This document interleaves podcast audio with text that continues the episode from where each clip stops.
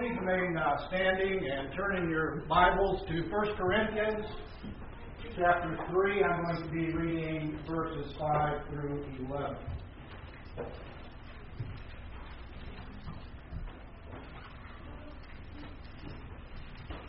I feel very honored by Mike uh, having asked me to preach at his installation if Mike uh, knew me better, he would probably know that I'm not good at installing things. Uh, I installed a ceiling fan in our house one time, and uh, the blades wobbled so bad it shook our whole house off of its foundation. Uh, a couple weeks ago, I installed some software in a computer, and when I restarted the computer, it said fatal error, fatal error. And a friend I have who knows about these things said that means I did something wrong. Um, and then, of course, there was the time that I installed the toilet, but we won't go into that. it wasn't a pretty picture. Uh, First Corinthians uh, chapter 3, verses 5 through 11. This is what God says. What then is Apollos? And what is Paul? Servants, through whom you believe, even as the Lord gave opportunity to each one. I planted, Apollos watered, but God was causing the growth. So then, neither the one who plants nor the one who waters is anything, but God who causes the growth. Now he who plants and he who waters are one but each will receive his own reward according to his own labor. For we are God's fellow workers. You are God's field, God's building. According to the grace of God which was given to me as a wise master builder, I laid a foundation, and another is building upon it. But let each man be careful how he builds upon it. For no man can lay a foundation other than the one which is laid, which is Jesus Christ. May the Lord add his blessing to this reading of his word. You may see.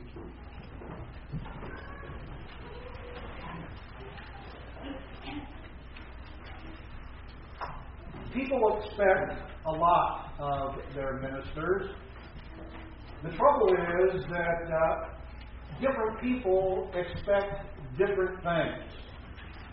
For instance, uh, some people want their pastors to be outgoing, they want them to be glad handers. They want them to uh, be very personable, know everybody in the church, be their best friends. Other people expect their ministers to be more studious. Uh, they don't want them acting like politicians. They would rather instead that they spend many hours in their office on their knees and in study for the Sunday sermon. So it's hard to please everybody all of the time. Uh, Texan was bragging uh, to a Bostonian one time about all of the heroes uh, at the Alamo. And uh, the Texan said, I'll bet you didn't have brave people like that up in Boston. And the Bostonian said, Ever hear of Paul Revere? And the Texan said, Oh, yeah, isn't that the guy that ran for help? You, get the point. Uh, different people can be viewed in dramatically different ways by different people. So the question before us this morning is what is the biblical role of the minister? And the major point of the sermon this morning, and this will be a brief uh, sermon, is that ministers are simply servants. Servants of God and servants of the church. Everywhere in Scripture, the Scripture teaches that ministers are to be servants. Jesus himself, the greatest minister that the church ever had or has, said that he did not come to be served, but to serve Remember when he washed his disciples' feet, he taught them the same thing, that they were to follow his example of serving one another. And this is what Paul says in 1 Corinthians chapter 3. He says, in the context of an argument over who was the greatest minister in the church in Corinth, he says, uh, What is Apollos and, and what is Paul? He says, they're simply servants. And the word that he uses there is interesting. It's the word that elsewhere in Scripture is translated deacon. So Paul does not describe himself or Peter or Apollos or any of the other ministers in the Corinthian church as being the senior pastor, the assistant pastor, the teaching elder. He says, we're ministers. In a sense, he's saying, we're the lowest of the low. We're here to serve you. That is our purpose as ministers of the gospel. Well, what are the implications then for us and for the life of the church of a minister being simply a servant? I think there are two implications that we find in this passage of Scripture. The first implication uh, of the minister being simply a servant is that we shouldn't make such a big deal about our ministers. Unfortunately, in the church today, we do. The minister is the one that gets to stand up here, and not just up here, but even elevated, as though we were above you. But that's not the way it should be. In the early church, you'll notice as you read the New Testament books that the pastor is never referred to. It's always the church that is addressed by the writers of the New Testament. In other words, there wasn't one predominant person in each church that was thought of as being the predominant person in that church. Um, but unfortunately, that's not the way it is today. And today, our churches are identified by their ministers. For instance, when uh, you hear the name Adrian Rogers, that's Bellevue Baptist Church in, in Memphis. The man is associated with the church. Rick Warren, Saddleback Church in California. Bill Hybels Church. Uh, it's so and so's church. When you drive up and down the streets here and you look at these uh, churches, and they all have the name of the pastor out there. Why? Who cares who the pastor is? And most people don't know who he is. He's not that important a person. And besides that, as Paul develops his teaching throughout the book of 1 Corinthians, he makes the point, especially in chapters 12 through 14, that every member of the church is a minister, and we all have our part to play, and we shouldn't try to place one person above another person. You know, it's unfortunate that this has become our church culture where one man is predominantly seen as the representation of that church. Uh, this last week, uh, they finished up with the NBA Finals, and it occurred to me that millions of people were watching these games. And why? Because they enjoy watching the players play. Now, how many people do you think would have tuned in if instead of the game, they had televised what the coaches said to the players before the game? And if that's all they did, was just show the coaches, how many people would be interested in that? And yet, to a large extent, that is what we have done in our church culture today. We've made celebrities out of the coaches. And the players, you, are in the stands, and as a result, the world could care less.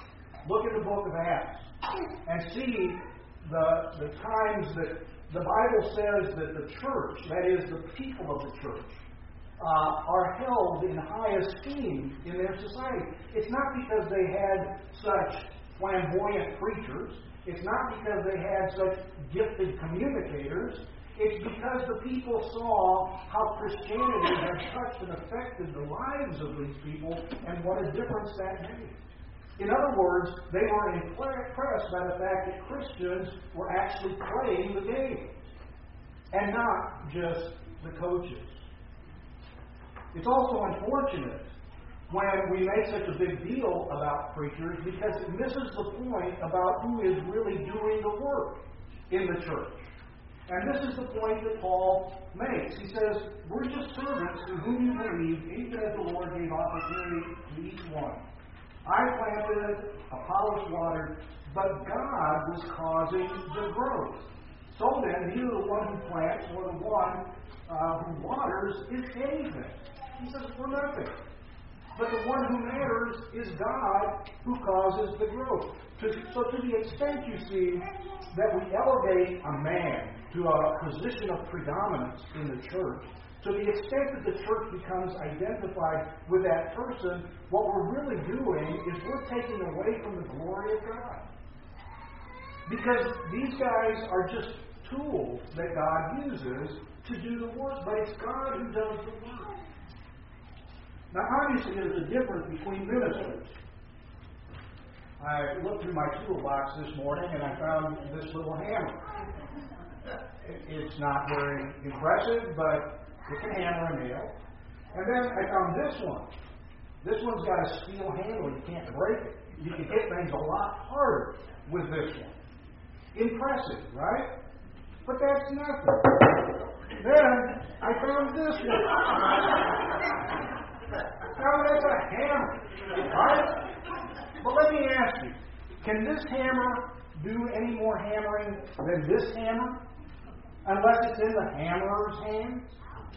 No. The tool by itself is nothing. It all depends on the person who actually does the work. And in this case, in the case of church, it's God who does the work. Did you know that no minister that you have ever had caused you to grow spiritually?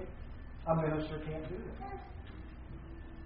Now, ministers can be used very effectively by God to bring about spiritual growth in your life, but a minister per se cannot make you grow spiritually.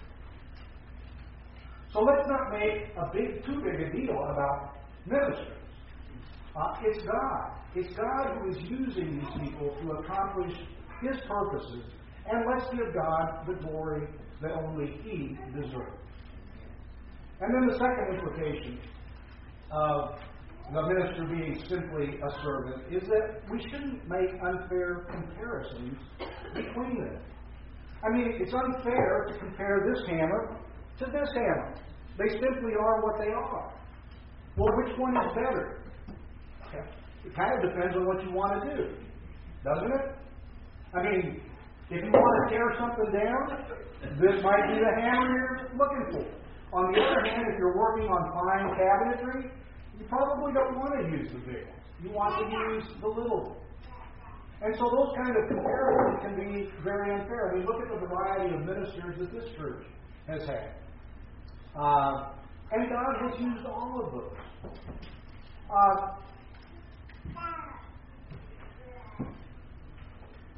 you know, some of us are short. Uh, when I first started at Covenant, they had made the pulpit there to fit the pastor. He was six foot six high. And when I got in the pulpit, nobody could see me. so we had to use a little box. Well, some pastors like to dress up, some pastors don't. I'm one of the ones that don't. Uh, and Joy, Joy already told me, she said, you know, this is a casual church. You don't need to dress up like this. Yeah, well, today I do. Uh, because I'm going to be compared to these other guys. and, and I want to look good. but we need to be careful about making unfair comparisons. This is another point that uh, uh, Paul makes here in this text. He compares the church to a field, to a building. Uh, and Apollos and Paul are simply fellow workers in this field or in this building. Now, I could ask you a question like, uh, which one is more important, a bricklayer or an electrician? Well, you can't answer that question because both are necessary for building a house, right? You don't, you don't compare apples with oranges. And so one person at one time in the life of this church was used by God in this way, but at another time, it was used, a, a minister was used in a totally different way, and to touch different people's lives. I learned when I was very young not to make this mistake of comparing ministers because I was in a church where I thought the pastor was the worst preacher I'd ever heard in my life. And I was convinced that he was holding the church back in terms of its growth. Uh, Dell will uh, remember he, we were at the Bible Church of Little Rock uh, together. And uh, this man could put just about everybody in the church to sleep every Sunday. Uh, it was a well rested church. Uh, but, you know, one one uh, years after this man had left, he was invited back to do a person's funeral at the Bible church. And I remember going to that funeral and almost being put to sleep again by this guy. But during that service, I heard testimony after testimony about how this minister had touched different people's lives in that church. Now, he hadn't done anything for me. But that's not to say that God wasn't using him in his own way. So God was using that person, and you know, the more I thought about it, the more I began to appreciate that man. Because one of the things he did do was teach the Bible. He didn't teach it in a very interesting way, in my mind, in my opinion, but he did teach the Bible. And that itself was a great blessing because there are a lot of churches you can go to today where you're not going to hear the Word of God being preached. So, let's not make too big a deal of our ministers, and again, we're all ministers, and let's not make unfair comparisons. You know, the best advice I think I could give you this morning would be to appreciate Mike for who he is. Don't criticize him for who he isn't. Because Mike is going to touch people's lives. God is going to use Mike. He's not going to use Mike in the same way in everybody's lives. But you can be assured that God is at work building his church. He knows the tools that need to be used. And Mike strikes me as a tool who wants to be used and to be used effectively. So appreciate Mike for who he is. Don't criticize him for who he isn't. You know, when we become critical of people, we tend to become embittered. And then that robs us of the benefit that that person could be to us. We just don't know. But again, wonder at what God is doing in building His church. Size doesn't make any difference. Who knows what God is going to do in and through this congregation as He uses life as effectively as only God can use it. So pray for Mike. Pray for a servant's heart. I have, I have prayed for a servant's heart ever since I went into the pastor and since. Learning to be a servant is a hard thing. In our society, it doesn't come naturally. We always want to be number one. We want to be looked up to. We want to be thought well of. We don't enjoy the servant role, and yet that's what a minister is called to do, is to serve, to be a deacon to one another. So pray for Mike for a servant's heart, and pray for yourself that God will help you to see and to understand what He is doing through Mike and through one another in this congregation as He builds this church into the future as far as in the word. Heavenly Father, we thank you that uh, you are the one who is at work in our lives. But Father, we thank you too that you have given gifts to your church. You've given many gifts. Lord, help us to be appreciative for your gifts. Help us to be accepting of them.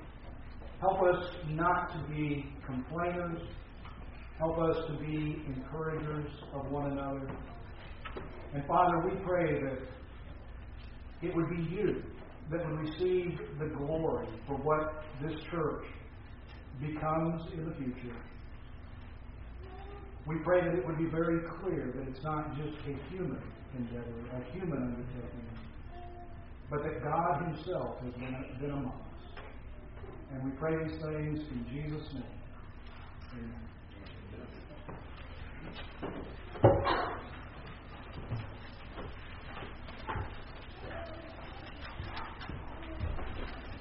For our closing hymn, would you please stand and sing with me on Jordan's Stormy Banks?